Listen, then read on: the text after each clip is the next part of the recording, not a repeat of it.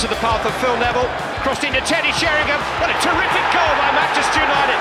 Teddy Sheringham back on his own stomping ground, rounding off a top class move.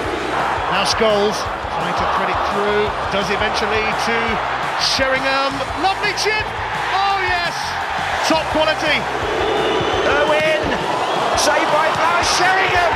And it's 2 0 Manchester United. It's Teddy Sheringham again. Hello and welcome to another episode of the Manchester United podcast on the road again. I'm Helen Evans. I'm Maisie. I'm Sam. How was your trip here? You got the train together, didn't you? We did. Yeah, trains, planes, automobiles, but we eventually got here. We're in a Marriott in Waltham Abbey. Yes. Speak to one of your former teammates. Uh huh. And roommate. Yeah, roommate Teddy a few times. Just gave it away there. But uh, yeah, I've stayed at this hotel a few Yeah, times. Yeah, we walked into the hotel years. reception and Maisie went, Oh, I used to stay here. Yeah. Would you stay to play Spurs? We would have done, yeah, North London clubs, yeah. So, yeah, a long, long time ago. That's quite cool. time ago. Didn't realise that. I, I was- thinking totally random, and we're currently sat sort of just above. I would say the reception area, so you can probably hear coffee machines and glasses and plates and stuff around us. There's a Few lovely big skylight as well, isn't there? Oh, it's the first time I noticed that, Sam. Very nice, There's a actually. massive skylight above us all. Anyway, When was the last time you seen Teddy? I think it was a 99 reunion. Um, a couple of years ago? Two or three years ago, yeah. I think so. Yeah, I'm sure it was, yeah. Is he a golfer? He is a golfer, yeah. Teddy will be a. Ooh, be interesting to see. Probably two or three, I'd say. Oh, He's a poker player too, isn't he? bit of he is a bit of a poker here. player, yeah. Steady, yeah. Teddy's a steady player. Used to play with Yorkie. Used to get fined all the Steady time. I Eddie. think. Steady Eddie Teddy. Yeah. I think Teddy Sheringham is the first football player whose autograph I ever got. Oh, wow. That's My cool. mum got it for me because she saw him. Oh, at- so um, you didn't get it then? at- no, it was the first one I owned, the first one I had. My Yeah, mum saw him at a shopping centre. Was it like back in the day when you used to get it on a little scrap of paper? Yeah, yeah, it was, like it was on like a receipt it? or it'll be, it'll be in a box somewhere. I won't have Oh, thrown Sam, it away. you should have looked for that and brought it today. It won't be in my house. It'll be in my mum's house somewhere. Let's face it, your mum's thrown that out a long time ago. She keeps everything. She's a hoarder. Exciting to have another treble winner. I love always, Maisie, I know it's different for you because you were there, but Helen, I guess getting those stories for, especially those Yeah. last few weeks when they were building up to it and starting to think this could happen. And obviously, Teddy had played an unbelievable role. Goal and assist in the FA Cup final, goal and assist in the Champions League final. It's pretty good. I've heard that his house now is called the Nou Camp. What, has it got like a sign on it and stuff? I don't know. I don't know. Just a rumour That's quite cool. That producer Tasker has just told me. So if if that's Rumours travel fast. Yes, yes. He's sat But- right beside you. he sat, he sat right beside me and just went, "Oh, I've got a rumour." So there you go. This could be the biggest blag ever. I think that should be the first question from you, Maisie. I will. I will. Straight to the point. Yeah. We can also do uh, all of his life at Man United. Also, he was managed by Brian Clough and Sir Alex, so we can get a comparison there. Forest and, as well, And never of course, mentioned I think he, he would have played with a young Roy Keane, so it'd be fun to see what his memories of that Roy Keane was versus the the one that was his Modern captain day at one. Manchester Yeah. United, the more Oh, older we've got- version. I tell you what, we've got lots to go at. Lots to talk about. Here he is, Teddy Sheringham.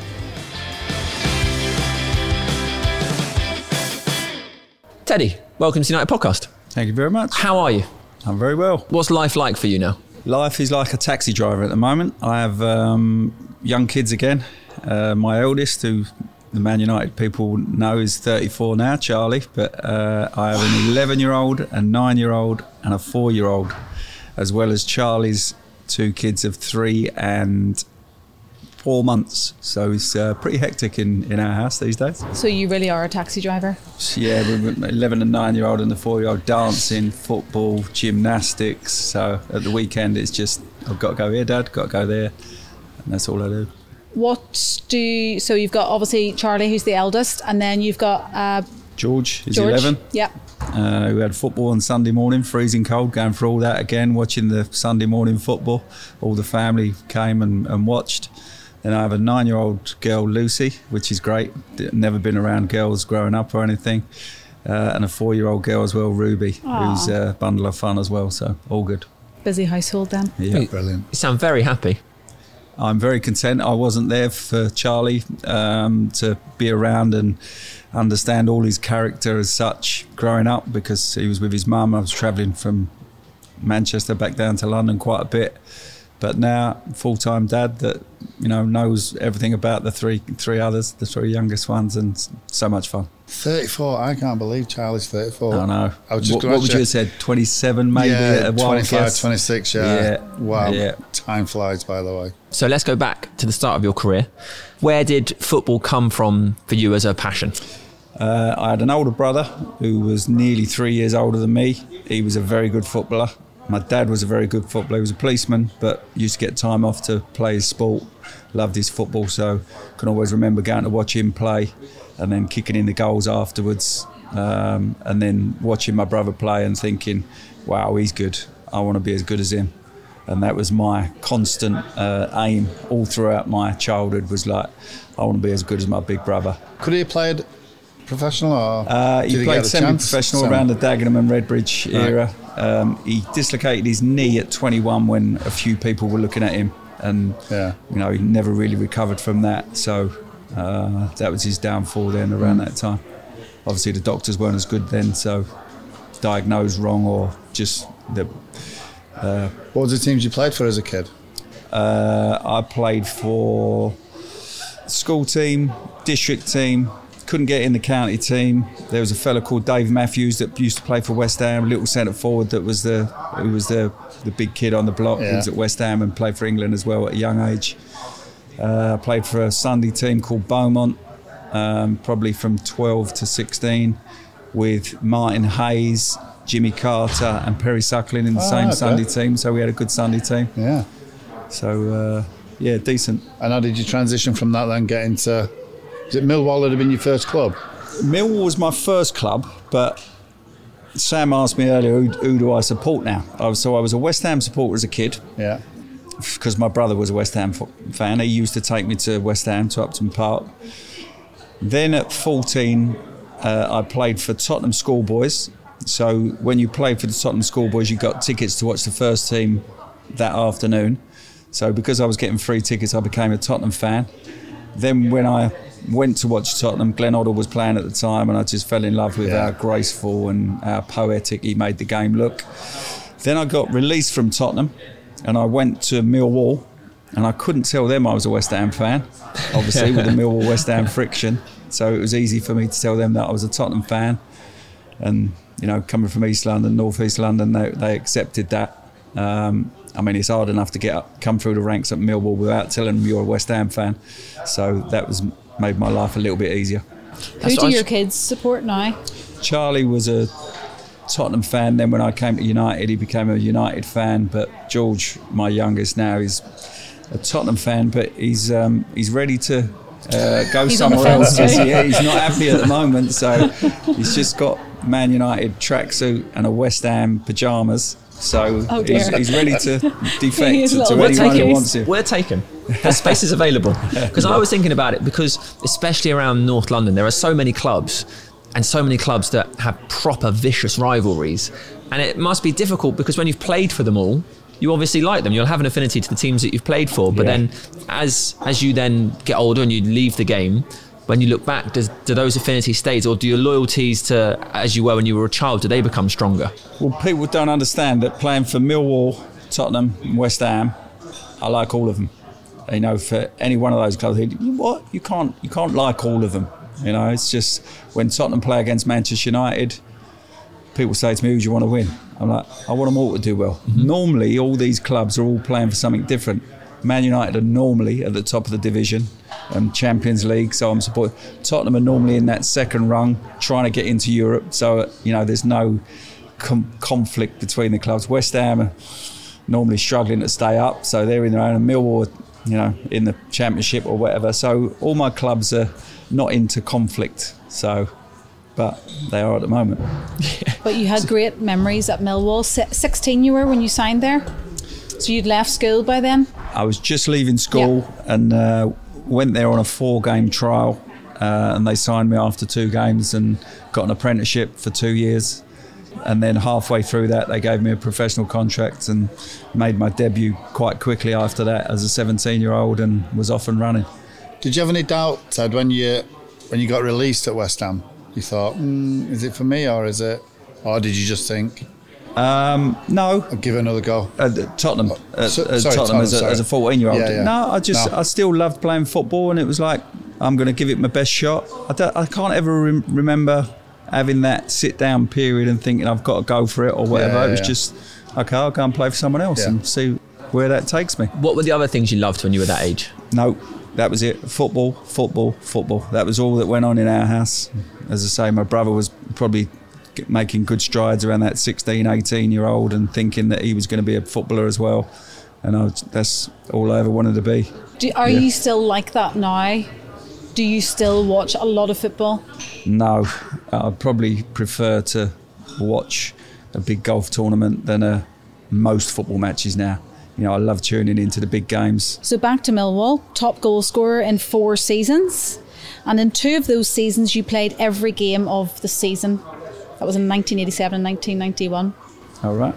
Did you know that? No, I didn't know that. No. And what I want to know, you of course were the top goal scorer there. You held the record, but who broke that in 2009? Neil Harris. Right. Yeah, Chopper Harris, lov lovely fella as well. Couldn't wish it to go any nicer man. Great lad he is. Incredible goal scoring record though at your time there. How much did you enjoy that time? You know, that was your first experience being a footballer. Absolutely loved it. To get paid, my first contract was a two and a half year contract. Was ninety pound a week, hundred pound a week, hundred and ten pound a week, going up ten pound every every year. Um, and I, I just loved the fact that I was getting paid to play football. My mates were roofing, cabbying, or whatever they were doing. I was getting paid to play football, and I just loved every minute of it. So you can imagine how I felt later on in life, earning good money and still getting paid to play football. Uh, you have to pinch yourself sometimes about how life's treated you, and it's definitely been great for me. I remember playing against you at the Den. Absolute, absolute horrible place to play. Yeah. You actually beat us 3 1, but we went 1 0 up. Was that for Blackburn? Blackburn, yeah. Yeah. I scored my first ever professional goal there Did you? In that game? in that game. Did you really? Yeah. And you don't remember that? I should have. I should have looked out. You was marking me. Really? And the reason why I remember this is because I tried to do the same run from a car, I scored off a corner header, and I tried to do the same run again. Don't know, the blacked out, whatever it was, but I got an elbow right across my throat, and that was you. Was it? Yeah. Was it? Well, That, that was my first real introduction into obviously playing against Millwall, but the f- physical side of football, and I thought, Jesus, that. But honest to God, it was as if I, I was choked. That's interesting because at, at Millwall, I can always remember Frank McLintock having a go at me and Steve Wood, who was our centre half, blonde hair. Do you remember him? Yeah, yeah, Good yeah, looking lad. weren't hard enough, weren't strong enough, and he used to he used to say say to us, "Go on, you try and run across me as if you're running for a free a free kick or a corner to try and win the ball." And Woody would like go up and jog past him, and Frank would go bang against his chest. Yeah. So it, like it taught us to. This ain't, this ain't a kiddie's So game. maybe it was him and This not is a- you. Yeah. So it's this his is fault. a this is a proper man's game. You got to man up, you you boys, and, Yeah. and that's. I thought it was all about curling balls in the top corner and chipping the keeper.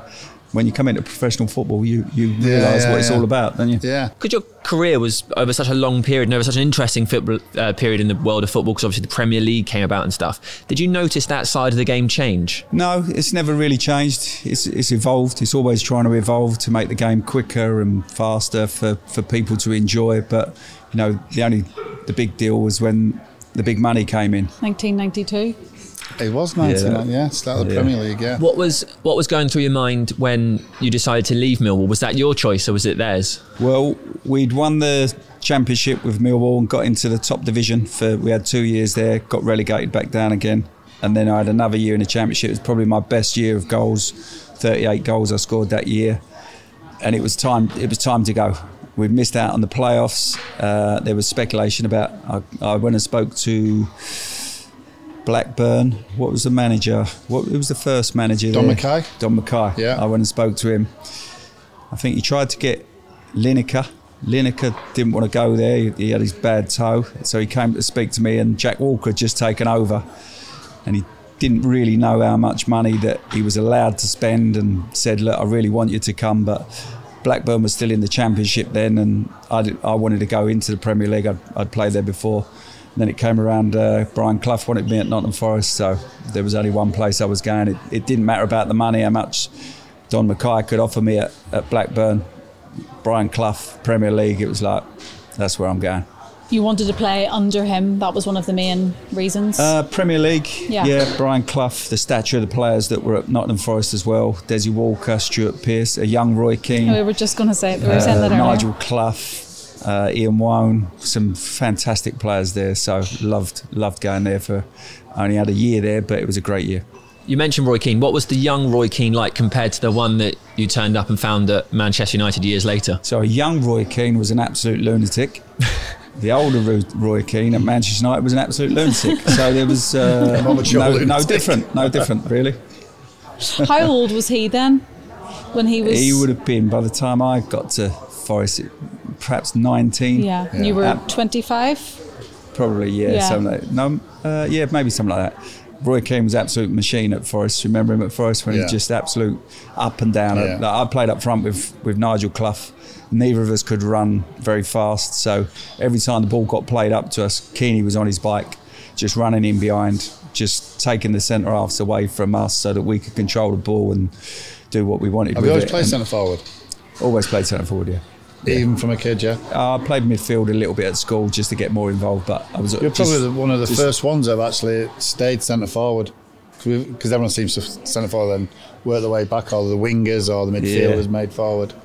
But yeah, you're the, yeah, I think you're probably one of the first yeah. to have stayed there. drifted into midfield for Yeah. a lot of my career, but you know, still wanted to score goals and, and make goals. So What was, I'm sure you get asked this all the time, what was Brian Clough like as a manager? And then how did that compare later when you had Sir Alex? Because obviously they're two of the greatest managers ever.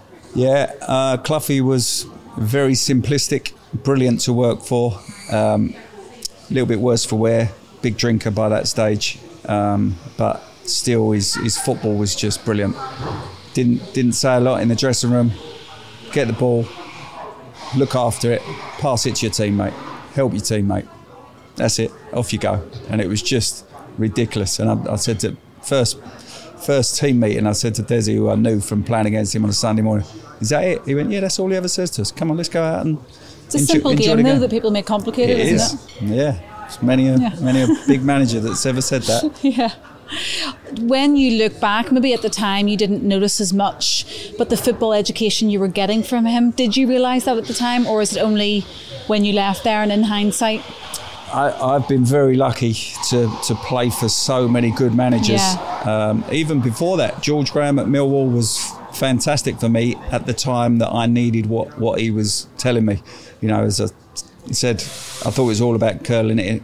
George was like, "Stop chipping the keeper, stop curling. Just it's only one goal. However good that goal is, it's only one goal. Just hit the back of the net." And he hammered me, hammered me day in day out until it, you know, Clicked. came, yeah, it clicked. And then the new manager came in, John Docherty, was fantastic for me.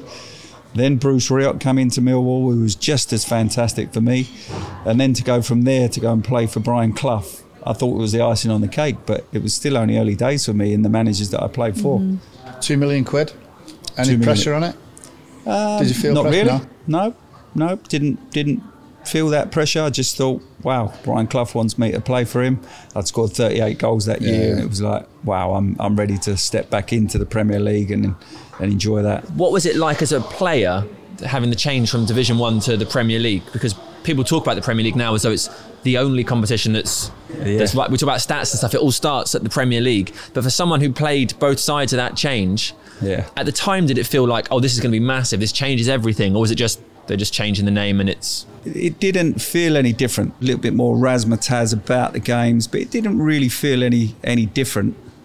I think it's always continuously trying to get bigger and better, and that's that was just all part of it. There was there was no sudden wow, this is the Premier League coming in. It was just still another season, still ongoing. Does it annoy you that people look at statistics from the Premier League because that would cut out so many of your goals? Yeah. Um, well, the stats, you know, Yeah. people love stats now, don't they? I scored over 350 goals in my career, but they only want to talk about 146 in the Premier League. They don't realise that, that there was life before the Premier League started, but there was for us old boys. Good effort, that, Ted. 350. Yeah, in about Wow. over 900 games as well. It was about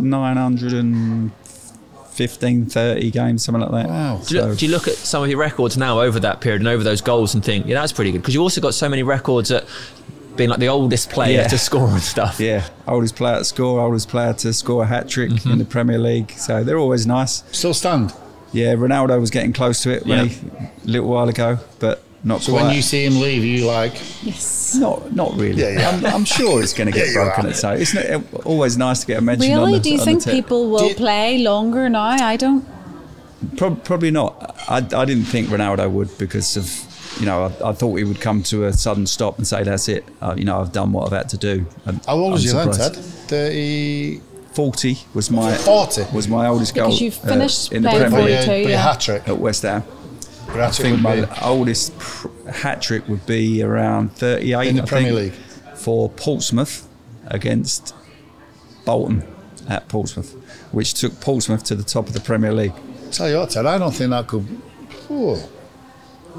That If you think that about how everybody long, talked about Ronaldo's age for the last few years, like Yeah. Giggsy was getting close to the Yeah. oldest Premier League goal scorer. I think he scored one at 38, 39. At one point, I don't know if he still is, I can't remember, but he was at one point the oldest Champions League goal scorer. Oh, I was think he? he? had that. I don't oh, think he is now. I think it's been beaten. But Oh, I'm right. sure at a point he was. Yeah. But is, that, is it Oh, nice to have those? Like to, to It's think nice that to they- get a mention on the telly, beaten? you know, when Yeah. you're having your Sunday dinner and you go, well, did I just get a mention there? See that, Grandad?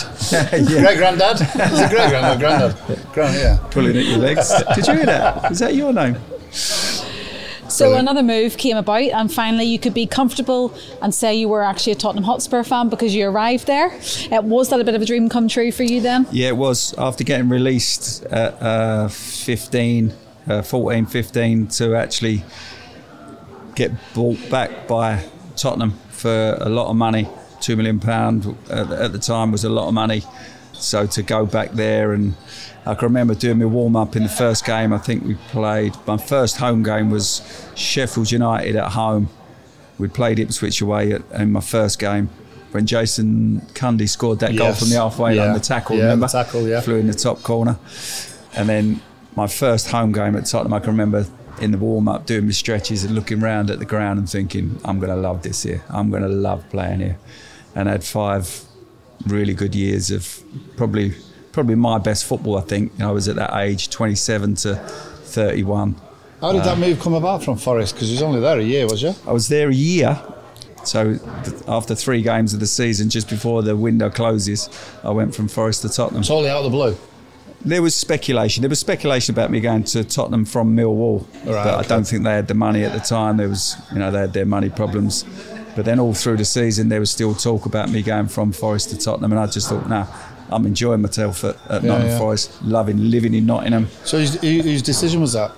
Yours or Cloughie's? Cloughie, or? Cloughie came to me and he said, "Look, we've had a bid from from Tottenham for for 2.1 million, I think it was. Um, you know, We've accepted do you it. want to go? All right. And the chance of going back to Tottenham, you know, you've got to take that chance, Yeah. haven't you? Because it, it might not ever come around again. You must have come across one of those people that was a deciding factor in you leaving when you were 14, when you went back. Wh- Did you meet any of those people? Um, not that I can remember. No. no, no. don't they remember you though. Straight away, like, were there any bitter people you could point at? No, but it's nice, isn't it, to be able to do that? yeah, it, it was a nice feeling to to go full circle and Yeah, that, that they wanted me for a lot of money. Yeah, it was good. Uh, Obviously, top goal scorer in your first season there in the Premier League. Did you feel at home at White Hart Lane? Did you feel an affinity with the fans? Yeah, I did. Um, as I say, I was a West Ham supporter, but spent a lot of time on the terraces at Tottenham watching Glenn Hoddle, uh, Ossie Ardiles, uh, Ricky Villa, all around that era. Went to the Cup final in '86, was it? Should know that uh, when they lost to Coventry, three-two On goal. Um, yeah. biggest club in London. Uh, some would say. Um, so yeah, loved loved going, being signed for them, and really enjoyed. Can I just ask you your opinion of Teddy during those years? Um, Obviously, you've seen him score lots of goals. Can't remember. He's still recovering from the elbow. yeah. Still concussed. Didn't have Sky Sports then. I like that memory though, Maisie, that I gave Yeah. you one across the chops. I, I tell you what, Ted. I mean, considering I would have been 19, it was a real coming from obviously playing the resis and as you say, nicey nicey football till I got to grow up quickly. Are you talking about this elbow still? Yeah, no, because that, that's because Sam brought it back. but but that's that's the way it was. I mean, there's a lot probably w- dirtier players than Teddy, but that's just the way it was. Never quite got him back. That's that's my disappointing thing. So any any old games coming up now, just be careful. Plenty of time. Any Plenty of time. Masters games? Uh, no, Teddy. I mean, Teddy's one of those players that you knew that given a chance, he'd score. Um, similar to myself, wasn't blessed with great pace, but you knew that you know balls into him, anything that going into him would stick, um, and just a great player to have in your team. I, I'd look. I mean, I, we only played a couple of seasons together, but when he came to United, you just knew exactly everything that I'd watched and played against him was exactly what he was when he joined United. Just a top top player, even though he joined United. Thirty-one was it? 31 I was, yeah. Thirty-one. Yeah. Um, no, top player. And I was saying this to Maisie, sorry we're skipping forward a little bit here, but I was saying this to Maisie um, on the train on the way down. I don't know what age Robin Van Persie was when he signed, probably similar, but not very many players signed. Sir Alex Ferguson didn't sign that many players at that age. No, he, d- he didn't like to give big contracts to No. players over 30, did he? So for me to get a three year contract there, Coming back to London, you said you were really enjoying living in Nottingham, but was it fun being back in London? yeah, family was back in London. So even though that two hours to Nottingham, you know, to, to come back to Tottenham, it was a it was a stepping stone again, like to go from Millwall to Nottingham Forest. Yeah. Tottenham in footballing terms was was a again a massive move for me. Yeah. You said your dad and your brother, of course, were big football fans. Who followed you around the country? Were were they there with you watching games? Yeah, mum and dad used to travel a lot, so so for them to to get me back to London would be ideal, you know, rather than the two hours going up to Nottingham, coming, you know, 20 minutes to uh, to Tottenham's ground in in the Saturday afternoons. Uh, my brother used to come as well. My son was coming of age, so that he would be he would be following following uh, my path as well. I know you probably are getting asked this by everybody right now because there are weird maybe parallels between you and Harry Kane. But what I'm wondering is, is at that age where you were so successful and you were scoring so many goals, was there a part of you that thought, I'd like to win some trophies. I want these goals to achieve more than just three points here and there. Without a doubt. I mean, that's that's what football's all about. I, I wanted. I didn't want to leave Tottenham. I wanted to play with the best players in the country, in the world, and that was. They'd signed Klinsmann a couple of years before. Popescu was two fantastic players. They kind of got their fingers burnt. They left, and the player, the caliber of player that was coming in after that, I didn't think we were going to be winning anything with them, and I had to analyse that and had the had the conversation with Alan Sugar. We was talking about a new contract, and I said, "Yeah, but I want to know what type of players are coming in as well." And he said, "That's nothing to do with you." And I went, "Well, it is because it's it's my career as well. I I, I was a top player at, at the time, and, and felt that I wanted to play with other top players." And he said, um, "I can't guarantee that." And I said, "Okay, I want to leave then." Who was the manager then? Uh, Gerry Francis. Joe Francis. And did you know at that point? So because that's obviously that's that's a that's brave to go and say and, and have that determination. But did you know that like United could be an option or anything, or was it just a case of No, no, no. I'm just going to go and find the best solution? No, I didn't. I didn't know of anything. I was just in that position where I need to. I need to get out of here. My my career is not progressing how I would like at this football club, even though it was a fantastic football club. And I just put in a transfer request, and Gerry was like, "No, no, no, you can't do that. I, let me speak to Sugar, and we'll get some more money." I went, "Look, it's not about the money. It's not about the money. I want to. I want to be assured that our top players are coming to this club, and I can't see it." Put in my transfer request. Went away on holiday. Came back a couple of weeks later. Um, I had a answer machine in my um, in my uh, flat. Three messages from my dad. Ted, Ted, where are you? Ted, Ted, where are you? I need to speak to you. Ted, where are you? And it was like, that's not like my dad. That's not my, like my dad at all. Did you know you were on holiday? Yeah, so I phoned him. I said, Dad, all right? He went, Yeah, yeah, yeah, yeah. Uh, Tottenham have been on. You need to go and speak to a club. They've agreed a fee. I went, All right. Okay, cool. Who, who is it? And he went, Well, have a guess. And I went, Well, it's probably Liverpool, is it? Because they was the ones that was half interested at the time. He went, no, no, no, no. Have another guess. I went, well, Newcastle, that they were interested. He went, no, no, no, better than them, better than them. And I went, not Man United. And he went, yeah, you got to go and speak to him this afternoon. Went, jeez, put the phone down. I'm off. I was on a flight up to, up to Manchester. Let's do this. And uh, Cantona had just left, and Fergie had seen me as a, as a replacement for that type of player in there. And it was just like, wow, that would do for me. I, you know, I knew all the England boys, Becks, um, Neville's, Scholesy, Butty. I know all them, at, uh, what they were like. Obviously, Maisie. And it was just like, man, this is a top club. Pallister as well, I knew as well, I knew, knew them all. That it was like, wow, this is a step up again. I can't wait to get there. Yeah, an easy transition for you. It's not like you were Easy moving somewhere you didn't know people. I'm sure you'd been in Manchester many times. We have heard a few players saying that Gary Neville was very influential with Sir Alex Ferguson. Oh, you need to sign him. You need to sign him. Do you think he or any of the other players had an influence on that, or do you think it was solely Sir Alex? Obviously, he knew a lot about I'm, you anyway. I'm sure he spoke to different different players because that, that's what he does, isn't yeah, it? he likes I mean, to know I- character. Yeah, yeah, yeah. I mean, he spoke to me about other players about coming in after that when I was at Manchester United. So, no doubt that he did. I, I don't know who he spoke Yeah. to. But it's funny, on the day that I signed, uh, Sir Alex wasn't there. I did the deal with Martin Edwards uh, and my agent.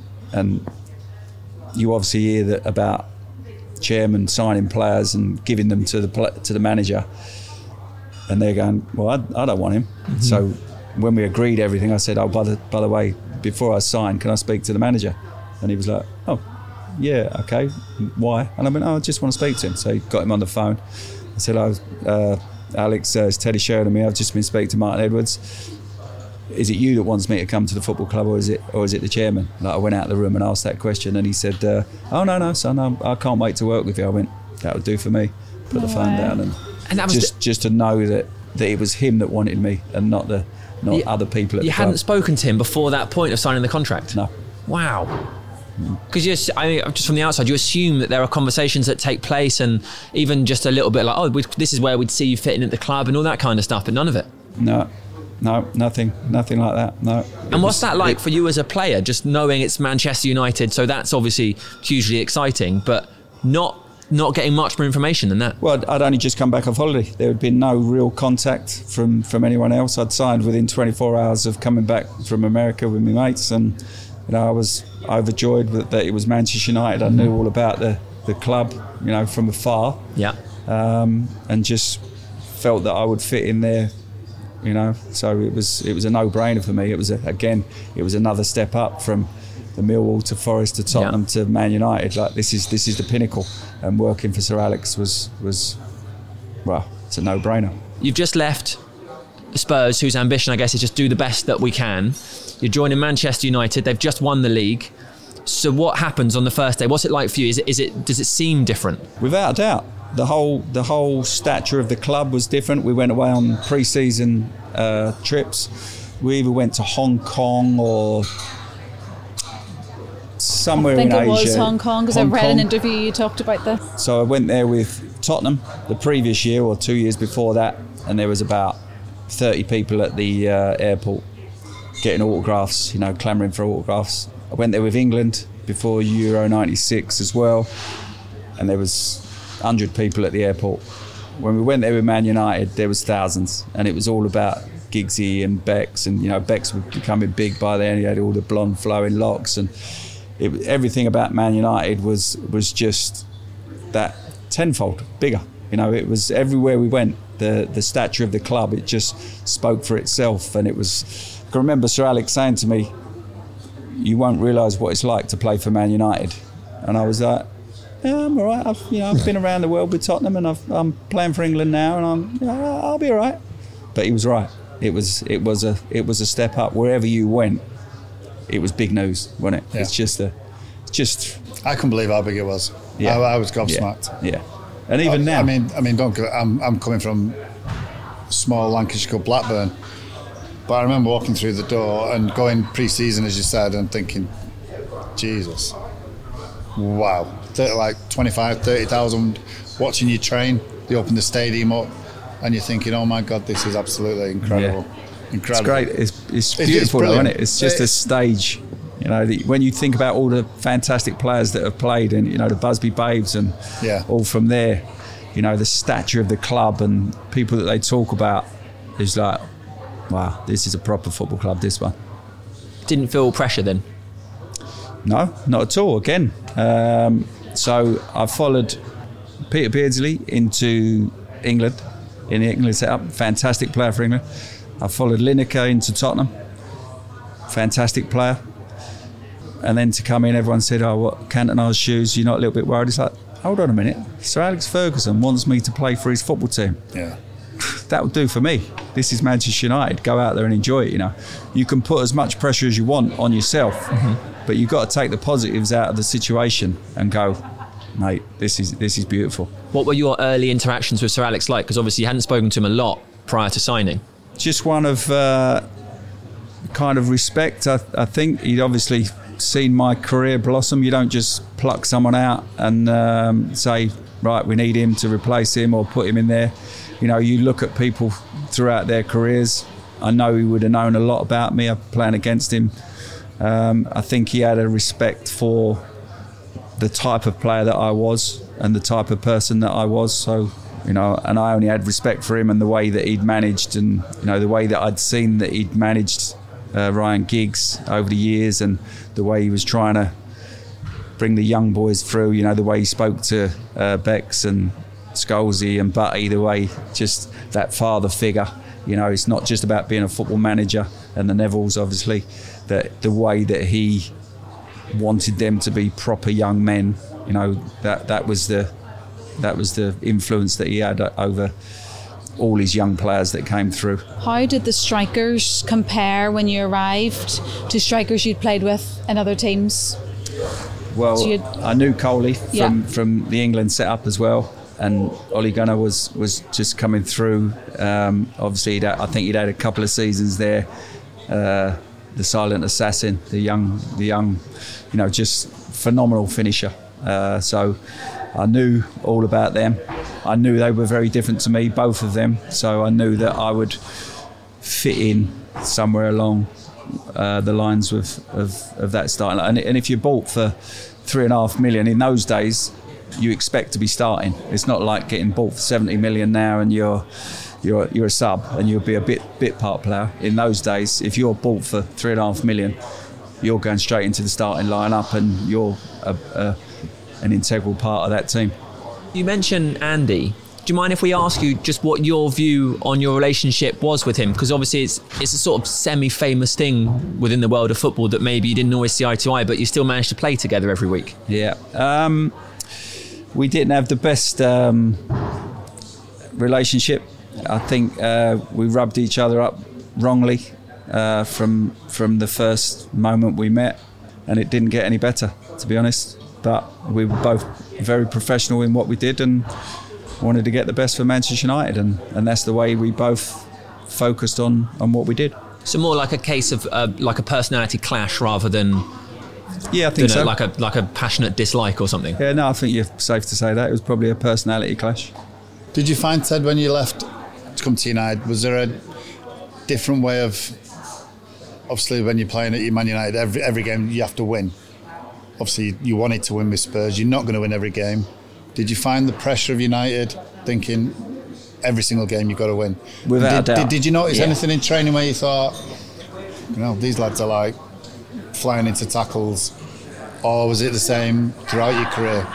I, I'd had that before at different clubs. Millwall was was Yeah. quite ferocious in, in the training as well. You, you know, it all was there a depends. different what, level of? yeah, it all depends what manager you got, doesn't it? Yeah. A lot of managers go, whoa, whoa, careful, we've got a big game Saturday. Whereas other managers would be like, yeah, that that'll get them ready Wind for them up, Saturday. yeah. If they if they can do that on a, on a Tuesday and a Wednesday, they'll be flying by. Saturday. And and that was, I'd always trained the way you're going to play on a Saturday, and I couldn't understand players that were a little bit timid on a Thursday, Friday to save themselves for Saturday. That's when you get your injuries. And to come to United, I can remember at some stages after training coming in and going, wow, that was some training session. Two teams playing against Yeah. each other, top You'll players, eight, eight aside, playing against each other, and top players on that side, top players you're playing with, and just goals flying in and tackles flying in, and the passing, the movement, just going. This is a, proper different level. club." Yeah, Yeah. without without a doubt. Yeah, One thing, of course, that happened very soon after you joined United was you ended up playing Spurs yep, and you had to take a penalty. yep. What were you thinking in that moment? Score. what a perfect chance to, to score my 1st goal for United. It was the first game of the season. Uh, Tottenham away at White Hart Lane. Felt confident on it. Um, just just pulled it slightly and hit the post. Not the best start to my Man United career, but we ended up winning the game and was quite comfortable in it. We won 2 0, so wasn't the end of the world. Were you bothered by the reaction you got from Spurs fans? Because they weren't always hugely uh, supportive of you joining United. listen, football fans are, are football fans. They'll, you know, if, if one or two start screaming something, others will follow and they'll think, yeah, that, that's it. I understand. You know, I was one of their top players to for me to leave uh, and go and join someone else when they want their club to be the best. I understand that. I wanted to be the I wanted to be the best at Tottenham. As I said, I didn't want to leave, but it's a short career. I want to I want to play with the top players. So I was very focused in in what I wanted to do. So eventually it all came back around again anyway because you ended up back at Spurs. I did, I did, yeah, in a funny scenario, yeah, yeah. So when the when that first season drew to a close and Arsenal have won the double, Yep. what was your personal feeling and did that mirror what maybe Sir Alex was saying and the rest of the team were feeling about I guess because for you being in that race was different in itself. Yeah. Well, we were. I don't know if you remember that season, Maisie. We was six points clear. No, I think we was. What was it? We was twelve points. I think we might have been twelve Yeah. points clear at one at one stage. We had Keeney done his knee, and uh, all in the same space time around early February.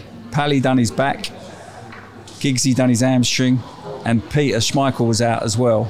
Um, and we lost a couple of games, played Arsenal in the sa- the, around that period when they beat us 1 0, and got knocked out of the Champions League to Monaco, uh, all in a short space of time. And at the time, you didn't have big, big squads. So to lose those four players, all in that busy period, you know, it affected us. And um, I got a little bit of stick at the end of that season from Man United fans about not because they'd been used to winning the league and maybe I was the culprit for us not winning the league that year. But up until that stage, up until we had those four injuries, we, we were flying. Flying. We were looking like we was going to win the league again. So yes, I'm I'm sure I got part of the blame, but I didn't heap that all on me because I knew the situation around the, the February time that we had the problems. That second season was a pretty good season. That second season was was one of the best. Yeah. Not for me personally. No? Again, well, Yorkie came in at the Yeah. end of the season where we where Arsenal won the double, mm-hmm. and he was a very similar player to me. Did you think about that at the time? Do you know what? I, you I still look at it and think.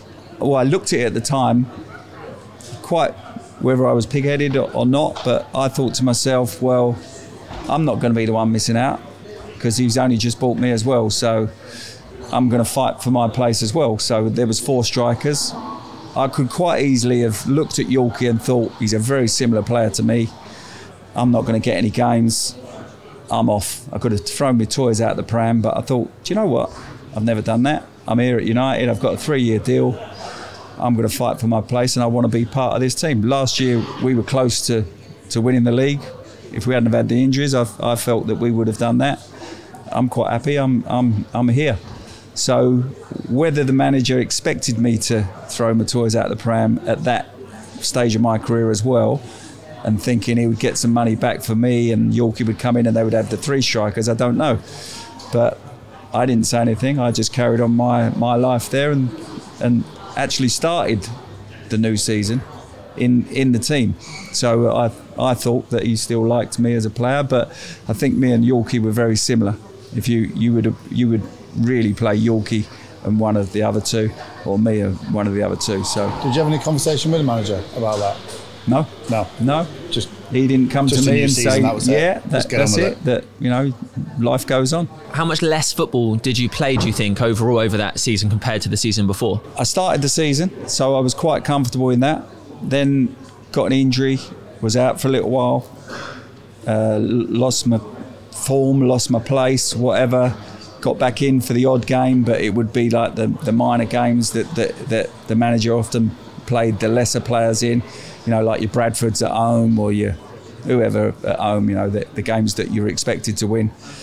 Um, again, up till Christmas, loss of form, had the ump a little bit, you know, couldn't get back in the team, another injury. And I remember the manager coming to me around, I'd tried to get back in, got the same injury again, tried to get back in, tried training.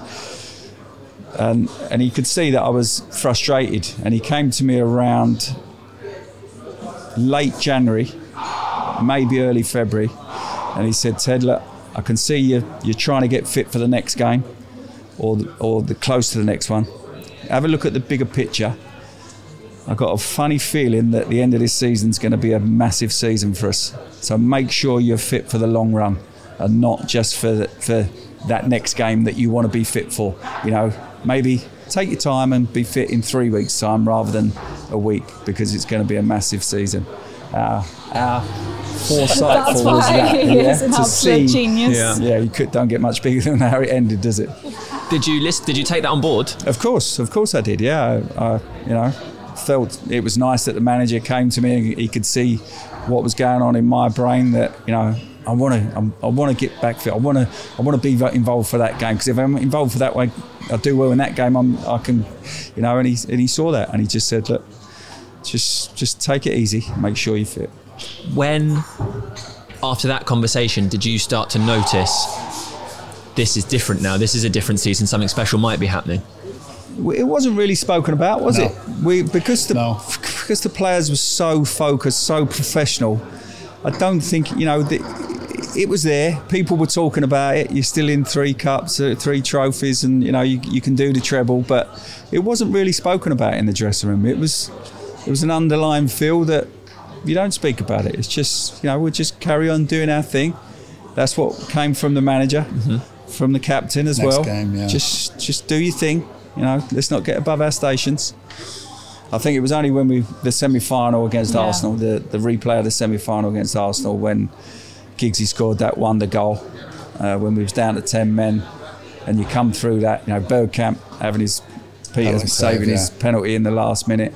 It was on telly the other day. I, w- I watched a bit of that. It was only a couple of days ago. I thought I'll have a little watch of that. Um, I think once we came through that, it was like, oh, oh, this is getting this is getting exciting now, isn't it? Well, that was. That's the FA uh, FA fi- FA Cup final booked, Booked, booked yeah, so to speak. yeah, And then, uh, like you said, all right, we're going neck and neck with Arsenal. Is it Arsenal? Yeah, Yeah, neck yeah. and neck with Arsenal, women for the league. And it's one of those where you just keep well, tick that one off, tick that one off, and you just get that little bit of momentum. yeah. Obviously, Cham- like, Champions League quarter Champions League. final got through. Semi final was coming up. You know, bigger games at the end of the season. It's like, tell you what, Especially falling, going 2 0 2 0 down so early in the semi final against Juve, having drawn at Old Trafford. They could, it could have all gone wrong then. Could have done, yeah. But Keeney was im- immense that day, wasn't he? Yeah. Scoring the, the goal to make it 2 1, I think, the header from the corner, great goal. Uh, got booked so that he knows that he's going to miss the final if, if we do get to the final. Uh, and he just put on a display of, of leadership that, that carried us through and ended up um, getting the equaliser. And then I think it was Coley scored the third one, wasn't it? Yeah. Yorkie went to go around the keeper. Yeah, yeah, yeah, he got brought brought down and Coley slid Yorkie it scored into David the Nether net. to yeah. make it 2 2 on it Yeah. half time. You talked about the training earlier and how training was always intense. In those last few weeks, was it still as intense? Yep, without a doubt. Places, places yeah. to play Yeah. for, Yeah. didn't, Yeah. didn't change. You know, the, the focus of the players. I mean, you could look at every one of those players and knew that they were all focused. There was there was probably a, a squad of 18, I suppose, that, that you knew that if anyone came out, someone would go into that position and be able to. The, the team's not going to change much, apart from Keeney, the way I see it. I don't know what you what you think. When I do my Q and A's all around the country, all around the world, I say to people that there were so many fantastic players at United, Yeah. and you could take any one of them out, put someone in, and we'd still be a great team. But if Keeney came out of the team, there was something missing.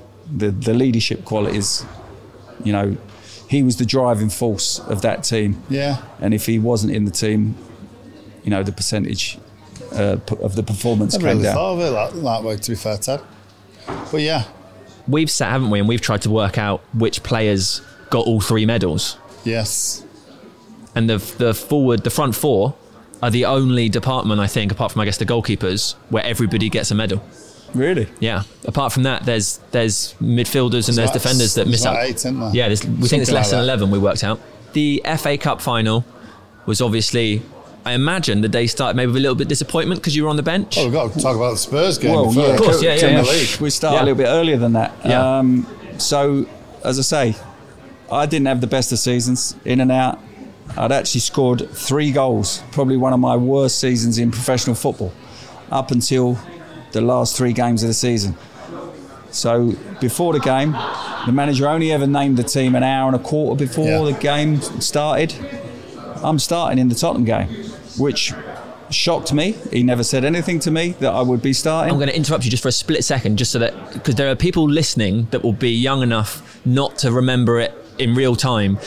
And it's still shocking that we had to win that final game of the season to win the Premier League the season we won the treble. It wasn't wrapped up on this day. You Yeah, had yeah, to win the game. Well, Arsenal were playing at home against someone. We were playing, Man United were playing against Tottenham on the last day. If we both win, we would win by a point, I think it was. So I was named in the starting lineup. Les Ferdinand scored to make it 1 0 against the run of play, and the place fell silent. I don't think even the Tottenham fans cheered. No. Because they knew if they, Tottenham beat us, they would hand the, the Premier League to Arsenal. So they didn't want them to score. I don't think the players wanted them to score, but they did. Oh, Ferdinand's got a foot to it. He scored. Les Ferdinand. An amazing moment at Old Trafford. It's his first goal of 1999. Uh, we got back in the game, one all. Beck scored a great Yeah. goal. Then I got booked just before half time. Slipped into Sol Campbell. I, I went to go in for a hard challenge. Thought I'm not going to make it. Tried to put the brakes on, slipped and caught him anyway, and, and got booked. So we came in at half time. The manager came in and he said, "I'm going to change something." Took me off. So my delight of starting the game, you know, I'm, I'm not going to be part of it. Coley came on, scored the winner to make it 2 1. Anyway, we've won the Premier League. Fantastic. Absolutely de- delighted. Not the best season for me, but I'm part of the Man United squad that win the league. Right, now we go on to the, to the FA Cup. After starting, the manager pulls certain players. If they've started the game before, he would always pull you to say, I'm leaving you out. I'm not starting you this game. I'm resting you. You know, was That his was normal saying, shout. His yeah. shout, wasn't it? I'm resting you. I don't want to be rested. What do you mean you're resting me? You're not resting me. You're leaving me out. All right. Whatever way it is, you're not playing. You know, that was the conversation that you had. and We've all had it. Um, so he pulled me on about the Thursday. He said, "Look, just letting you know, you're not starting, but you'll be on the bench. Just be ready if you're needed." So I'm sitting there on the day of the game. I'm obviously gutted, but I'm a sub. You know, I'm part of this game. I, I could be part of it. At, you know, on the latter stages, might come on, score a winner in the 80th minute or whatever. So I'm sitting there right behind Sir Alex.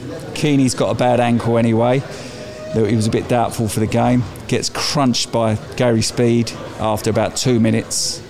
Proper tackle on him, one that Keeney would have loved to have put on Gary Speed. Won the ball straight through Keeney. He's hobbling about. The gaffer knows that he's hobbling about. He turns to me and he says, Ted, get warmed up, you're going on. I lean forward and went, Yeah, but it's Keeney that's injured. and I'm starting to get into his head. Why are you putting me on for Keeney? And I, and I thought, What, are you doing? what are you doing? Just get yourself ready and get on there before he changes his mind.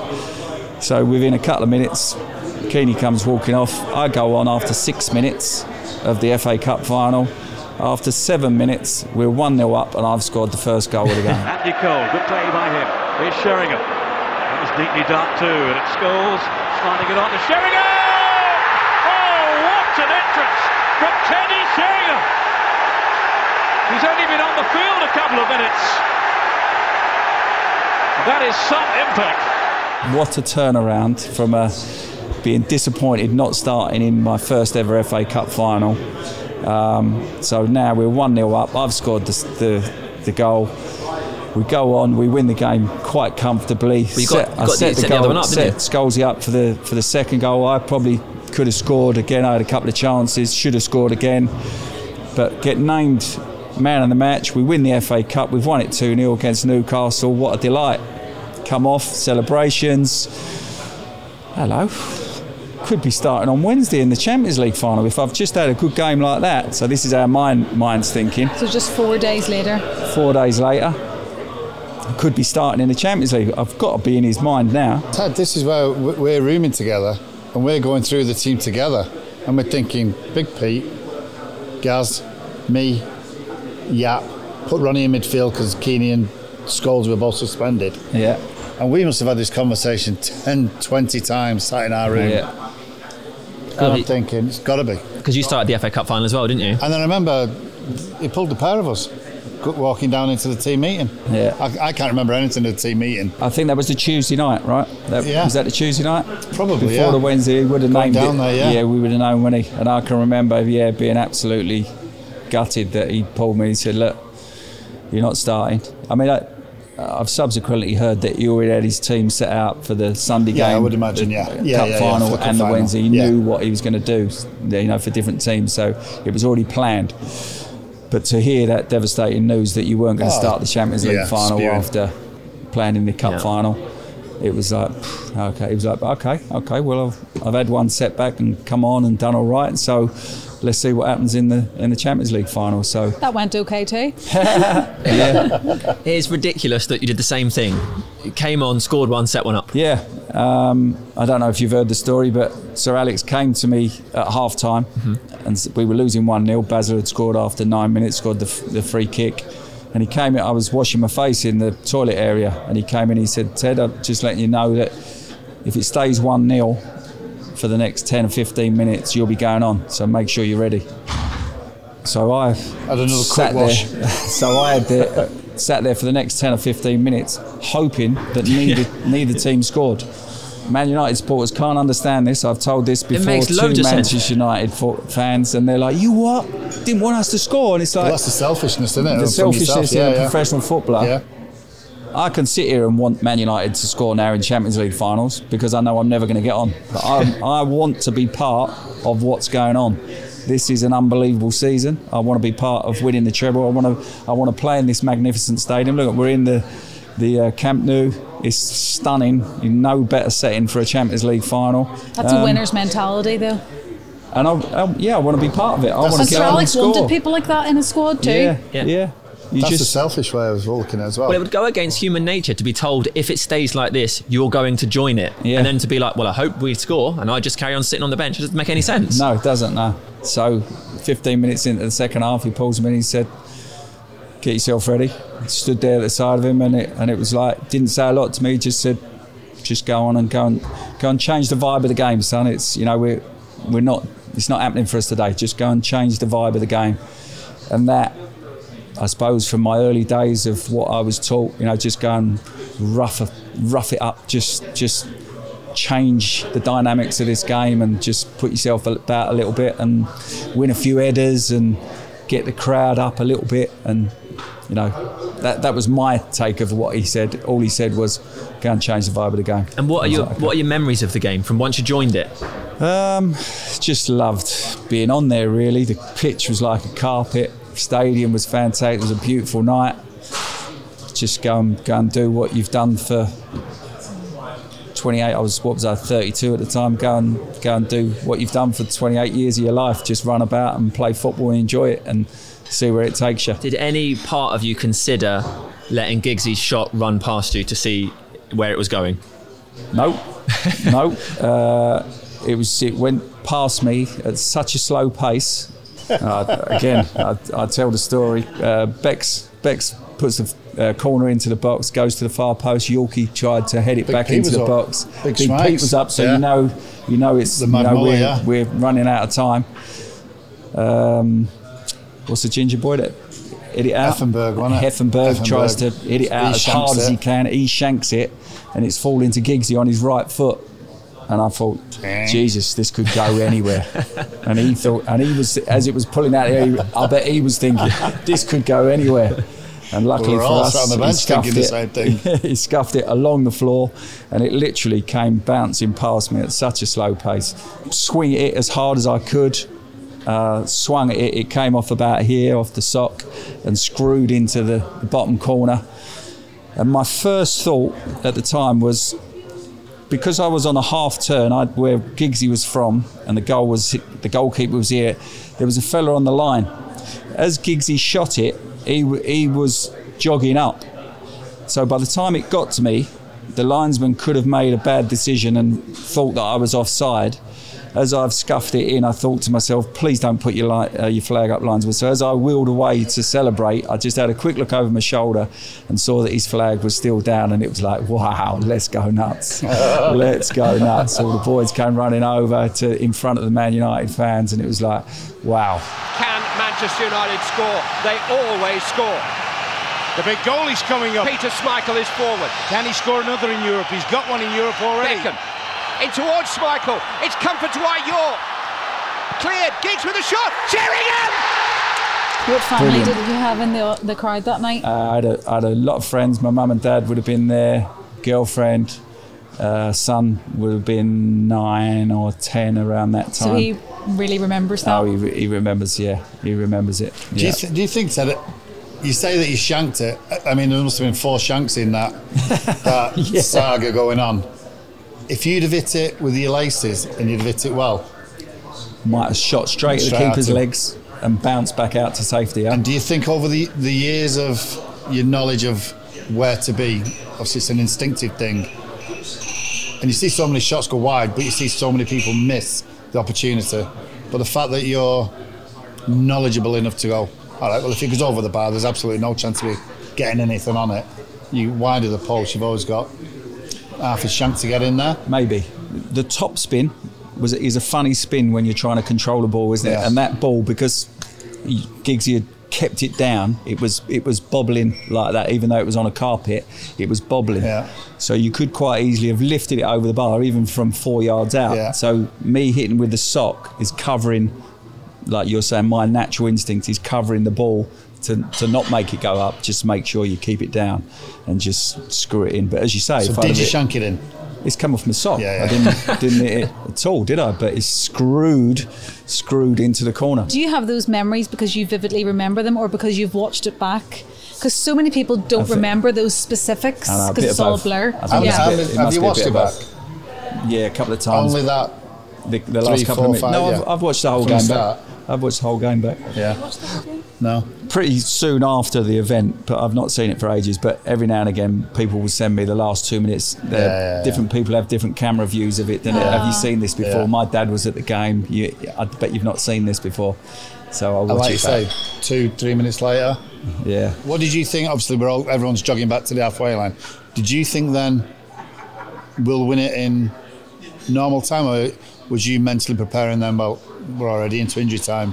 me and Ole actually had a conversation getting back to the halfway line when we went brilliant we're going to have another half hour he loved playing football as much as I did and it was like we're going to have another half hour in the Camp Nou playing in this No. You know, we, I so think we was like a pair of kids excited for our first game of football and it was we're going to have another half an hour on this st- what a, what a setting brilliant eh and it was like fantastic we're both buzzing like that little did we know that half a minute later, Ole's gone down the left wing, tried to whip a ball in.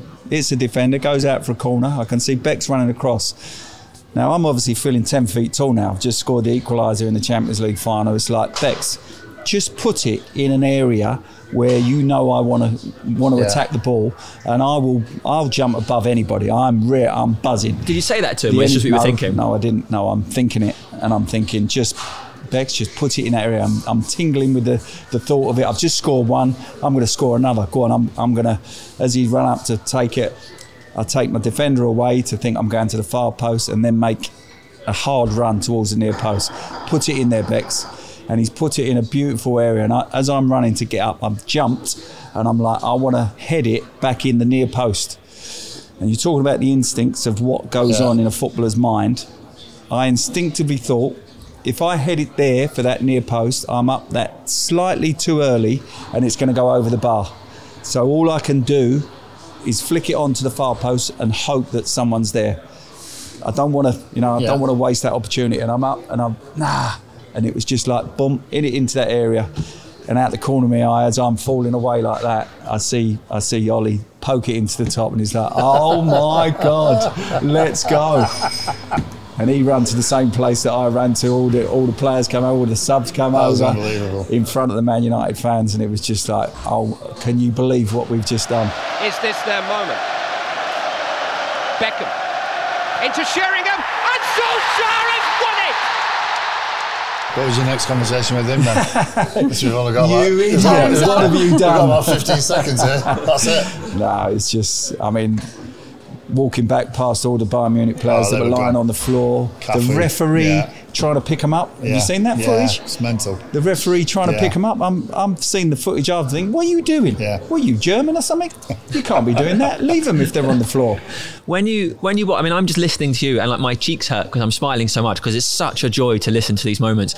But when you watch it back as someone who was there, like when I watch it back and you hear Clive Tyldesley and you and you experience it all over again, like Yeah. you feel it like deeply. Yeah. What's it like when you watch it back? Are you getting goosebumps like the rest of us, or is it just like, oh yeah, I Well, you can that? tell by your face when you even Without a describe it how happy Listen, you are. How long ago is that? This is this is what 20, 23, 23 tw- 24 years ago. ago. So I worked out when I last had this conversation. It was about fourteen thousand days. It must be over fifteen thousand. I reckon I tell this story. I reckon I've told Don't it. say that. I think I've told this story 15,000 times, right? On an average. Mm-hmm. People want to tell me where they were mm-hmm. when they were watching it. They smashed the light out of their bedroom. You know, they were in a bar in South Africa with a load of Germans. They want to tell me, they want to hear the story. And that's the beauty of the history Yeah. of scoring goals in cup Yeah. finals. People talk about money and how much you've got at the end of your career. It's like, it ain't. It's about moments that you aspire to have when you're growing up, practicing, kicking the ball against the wall. I hope I do this in a cup final at some stage. I hope I do it in a Champions League final. One day that might be me, which I've watched all these players. And, you know, we've done it. We was there. We did it.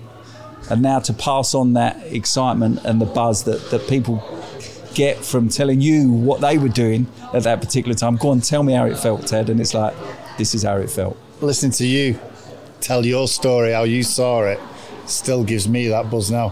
Mm. And it, it's it's the best thing ever. Yeah. Best, best thing ever. It was the ridiculous 11 days, wasn't it? Oh. We've all got our own stories about that Yeah. 11 days. Whoever played parts in that, we've all got different stories. You know, mine was a roller coaster of up and down and doesn't get any bigger than, than you know, finishing Is the it, way it did. is it true that your house has been named Camp Nou? Camp Nou. Yeah. Yeah. I, I built a house in 2017, uh, 2005.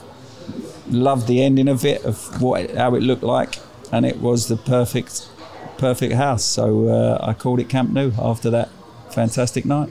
Wow. talk about those 11 days that built up to those three final games. A lot of your teammates had won the Premier League before, had won the FA Cup before, but all of this was new for you. Yep. Were you able to take each stage in and enjoy it at that moment? Because immediately three days later, there was another one coming up. Yeah, um, that's the professional side kicking in. I was probably of, of an age where, you know, I was 30, I think I was 33 that, that year, 32, 33. So, I, you know, I've been about a bit. So, you you know, you don't get overexcited. I'm not an overexcitable person anyway. I'm, I'm quite a level level guy. So, if people told me I was absolutely rubbish, I'd think, no, I weren't. I was I was okay. If they told me I was brilliant, I wouldn't. no, I weren't. I was a little bit above okay, you know. So I was quite realistic about things as well in my in my footballing career. What was the open top bus ride like for you? You just scenes that you will never ever forget for the rest of my life. Travelling to Manchester was good enough. Seeing people celebrating with us, know, knowing we was on that route. But the moment you drove, turned into Deansgate, was wow, wasn't it? Mental. I mean, they. What was the figures? Seven hundred fifty thousand people meant to be filling it, and I can understand that. The whole, the streets, people on bus shelters hanging out of windows, people coming down side streets trying to get a view everything, yeah. of us. It was just unbelievable, unbelievable. A sea of red everywhere. Yeah, it would be my dream to just keep talking about this now. But your career moved on, and we've got to move on. You won two more Premier League titles with United before heading back to Spurs. What were those years like? Because I suppose great, we're in the Premier League, but maybe didn't quite compare to the heights that you'd reached. No, the the following season um, we won the Premier League again, and then that was the end of my three-year deal. The manager asked me to sign another year, and again I, I can remember Steve McClaren was part of that. He asked me while I was away on holiday, and I said, Steve, just I, w- I will sign another year, yeah, but tell the manager that I'm not happy sitting on the bench and I want my place back. And he was like, okay, I'll tell him. He'll be delighted that you're going to sign again little did I know, Yorkie had a little bit of a fallout, didn't he, um, with with the manager, uh, whether he was partying too much or whatever. I was probably partying with him, but it, Sir Alex didn't find out about that. Um, and then got back in the team and, and ended up having a fantastic season for myself. Um, not only did we win the league again, uh, won the Players Player of the Year, the Football Writers Player of the Year, the Man United, the Busby Player of the Year, and it was like, wow, it don't, it doesn't get much better than that for me. And the manager wanted me to sign another year again, and I just thought my son was at a certain age. Tottenham were offering me a two-year deal uh, to go back. The manager wanted me to sign a one-year deal. Not, not that that was an issue because I felt still felt good about myself that if I had another year that he would offer me another year after that. So it wasn't that at all. It, it just felt right that I'd come up to Man United to do what I wanted to do, and um, there was still life in me. And the offer to go back to Tottenham, back back home, living at home in London, seeing more of my son, and it was like it, it feels right for me to do that. So I ended up going back to Tottenham. We talked about the records that you've got as a as a senior player, as Yeah. it were. And then you did a bit of management and then the poker. Yeah. When you sit now and you look back, do you just are you are you just left with a bit of pride about how it all went? Football career, you mean? Mm-hmm. Uh, yeah. Uh, there's a lot of better footballers than me that have ended up with winning nothing in their in their careers. So I'm delighted that that I came across all those big games, uh, was part of history, and the fact that I've got some trophies to, to show for it is just what it's all about. The way I see it, that's that's what being in professional football is all about. To have those memories, to to pass them on, to enjoy other people's memories about about what you did and, and how it came about and the results that that followed. Uh, It's been a privilege listening to you, Teddy. Thank you very much. Thank you very much for talking to us. Cheers. Thank Cheers. you. Cheers. Think we could have definitely justified a part two there, but that was incredible. It We didn't even get on to the international career. I know, and there were some great stories I wanted to get from I his know, international I career. know. But he just loved talking about 99 so much. Yeah.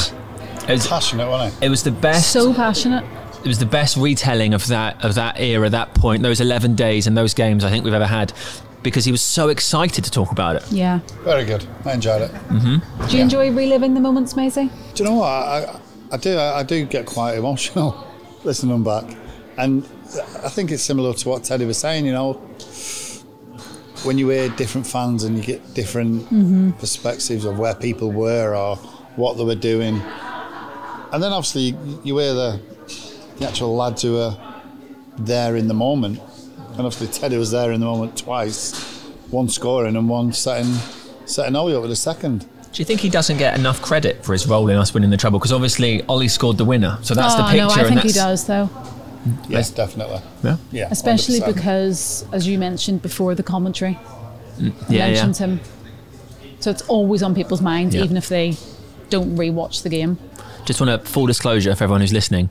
Obviously, we finished the podcast and we're still in the hotel. You can hear all the noises behind us. So we just sat and had uh, a sandwich and stuff. And Teddy stayed with us and enjoyed that too. Amazing. You actually got to have a chat about golf with him. Usual thing. Yeah. Oh my word! Do you know what else he told me before the cameras were on? He's watched loads of our podcasts. I know. Do you know what? I do you know he said? Uh, you know he said he watched the Arsenal game, the semi-final the other day. That was on MUTV before the Reading match on Saturday. He's watching the whole schedule. Hey, and what about his house? That was a good bit of that was a good rumor you started at the beginning because it turned out to be true. Well, it wasn't a rumor. I, I just knew it. I, you know, I've done my research and Yeah. obviously I spoke to a few people, a couple of his builders, and yeah, he's actually called it the, you the should Camp have Nou. all, like the whole squad, all agreed, like, let's all call our house Camp Nou. And we'd have had a Camp Nou in London, a Camp Nou in Middleton, Oh yeah. Camp Nou in Winslow. Also, Camp Nou in how Middleton. funny was it Oh when my he said about him and Ole actually had a conversation, being like, "Yes, we get another half an hour in a I Champions League immediately final." thought I need to look back and see if you can see them having Yeah. that conversation. oh, it was absolutely So brilliant. great. Also, if you've So got good. any, um, if you've got clips from the final, send them Teddy's way. Yeah. Obviously, Absolutely. appreciate it. Yeah, send them my way. Yeah. Yeah. It's ah, brilliant. Good to see him as well, looking ever so well. Keeping busy with the kids and the grandkids and yeah, And the golf. That'll golf. be you next, Maisie. and the golf. You are? That'll be you next. Better not be. I don't we want to call be it- a granddad yet, Seb. Willow, no. Hey, I tell you what, we haven't got, or we haven't done for a while. on. Emails. If you want to get in touch with us, you can. You can send us an email to unitedpodcast at manunited.co.uk, which is what Terry Plange did. He messaged and said, Wow, just listen to Ander Herrera's episode. My God, what a show. Helen's noise is such a mumsy noise when he starts crying. It brought a tear. Great empathy, great show, great guy. Helen, do you know what that noise is? I don't know. I can't even watch that bit back I'm cringe so much at what I was doing. What were you doing? Oh, I don't Making know, I just, I just, yeah, I kept making noises and said, sorry, oh. sorry, Ander.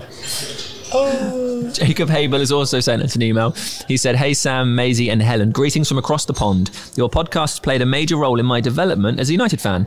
I'm hmm. reading the first of Sir Alex Ferguson's biographies at the moment and didn't realise his brother Martin was head European scout at the club in the 90s and 2000s. Scanned Forlan, Anderson, and Van Nistelrooy. I think he would be a great guest on your podcast, or maybe you could have Sir Alex back for a second episode together with Martin. Cheers, Jacob. Maisie, do you know Martin? I do know Martin, yeah. You- Met him a few times. Is he a good storyteller? I don't know. Anything like his brother, he might be good. All right, okay, yeah. Taska, there's one for you to think about. Thank you very much for your messages. We'll certainly have a look into Martin. And if you want to send us any ideas you've got, then I've already read you the address. So listen back or look in the show notes. It'll be there. And we'll see you next time. Bye. Bye. See you later.